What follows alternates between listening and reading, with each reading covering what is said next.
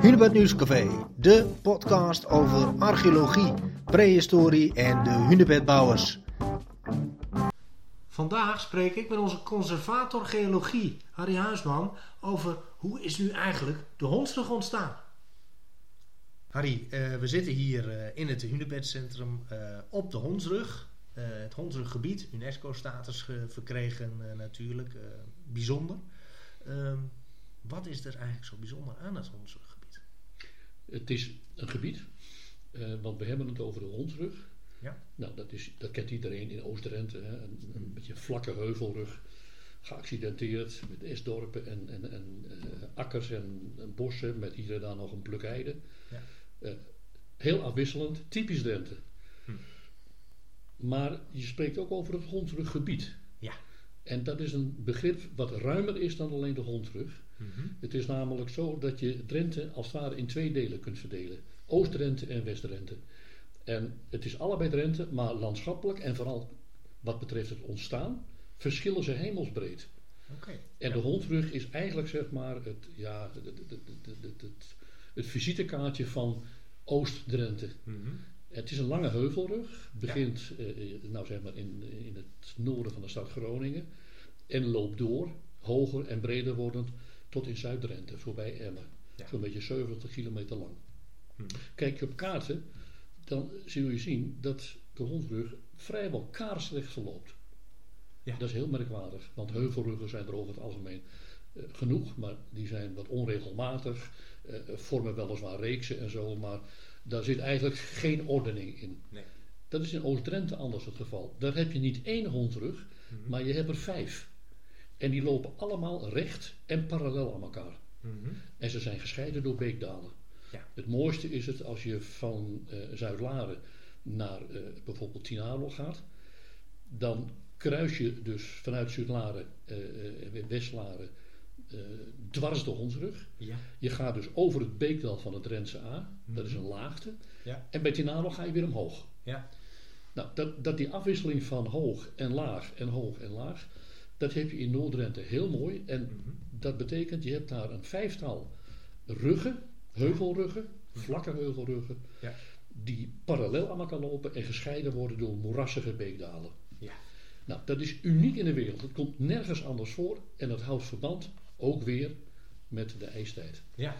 En het leuke is dat uh, uh, de laatste jaren steeds meer duidelijk is geworden hoe ijs in de vorm van een ijskap, zoals op Antarctica en Groenland, mm -hmm. uh, hoe dat reageert, hoe dat beweegt. Want het ja. ziet er wel uit alsof het stil ligt, maar ijs is in beweging. Ook op Antarctica krijg je dat vanuit het centrum geleidelijk aan ijs naar de zijkanten migreert.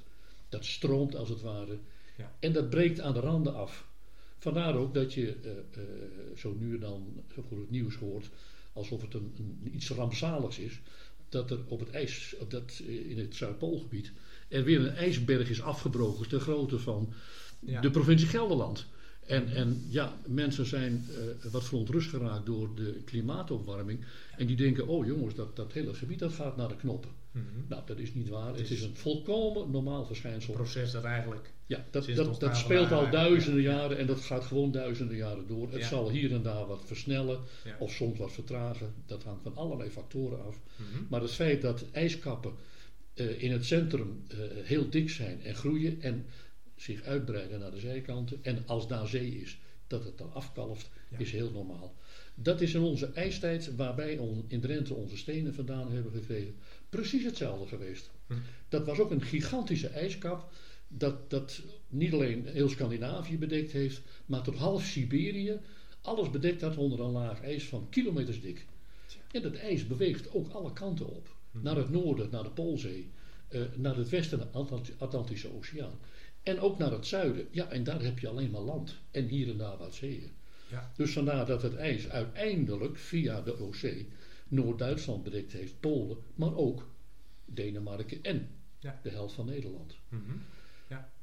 Het ijs wat naar de zee afvloeit op Antarctica, dat is niet gelijkmatig dat je overal zeg maar die ijsbergen ziet vormen. Nee, het ijs dat, dat, dat, dat vormt als het ware een soortement drainagepatronen die je kunt vergelijken met ja, beken. Hè, als je de Drentse aanneemt, die heeft ook allerlei zijtakjes. En die vertakken zich ook weer. Tot je bij de bron komt, nou en daar kun je amper spreken van een stroompje. Maar die stroompjes verenigen zich tot een wat breder stroompje. En uiteindelijk heb je te maken met een beek en met een rivier. Dat heb je ook in landijs. Dat noemen ze ijsrivieren. Ja. En dat zijn vergelijkbare drainagepatronen, alleen water is vloeibaar en ijs is hard. Maar omdat ijs ook kan vloeien, krijg je hetzelfde effect. Dat op Antarctica, maar ook op Groenland, eh, zie je dat op bepaalde plaatsen ja, ijsrivieren ontstaan. Die zijn soms honderden kilometers lang, tientallen kilometers breed. En op Antarctica wordt daar jaarlijks 90% van al het ijs wat verdwijnt door naar zee afgevoerd. En die ijsstromen die monden uit in ijsplateaus.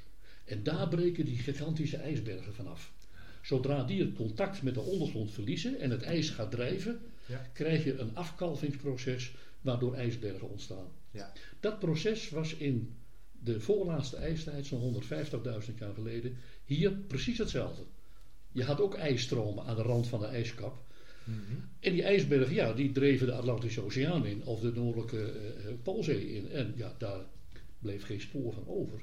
Nee. Maar één zo'n ijsstroom, die, eh, eh, eh, nou, laat ik het anders zeggen, je had ook een ijsstroom die niet in zee uitmondde, maar toch wel uit het randgebied wegvloeide Ja. en En over. Groningen, Ja. over Oost-Drenthe, Mhm. over Overijssel, tot in het Münsterland in Duitsland, zeg maar, vloeide. Te midden van een enorme massa ijs wat vrijwel stil lag.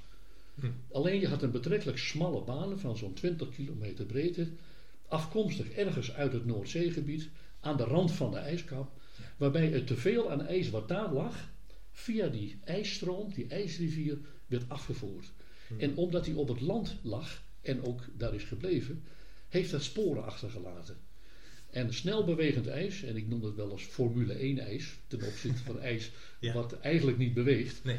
dat beweegt misschien met een snelheid van tientallen meters per jaar. En dan denk je, ja, wat heb je het over? Mhm. Maar als ijs beweegt, dan heeft het de eigenschap dat het door zijn beweging en zijn gewicht en zijn enorme, ja, zeg maar, stuwende kracht vanuit Ja. het achterland Ja. de ondergrond kan beïnvloeden. Mhm. Dus eh, het kan zeg maar eh, heuvelreeksen afschaven en wegbulldozeren. Ja. Nou, die Hondsrug-ijstroom, die in het Noordzeegebied, in het randgedeelte van die Scandinavische ijskap is ontstaan, Mhm. die heeft eh, in de tijd dat hij aan het eind van de ijstijd, want daar hebben we het dan over, Ja. Ja, zeg maar een deel van Nederland aangedaan, het oostelijk deel van Nederland aangedaan.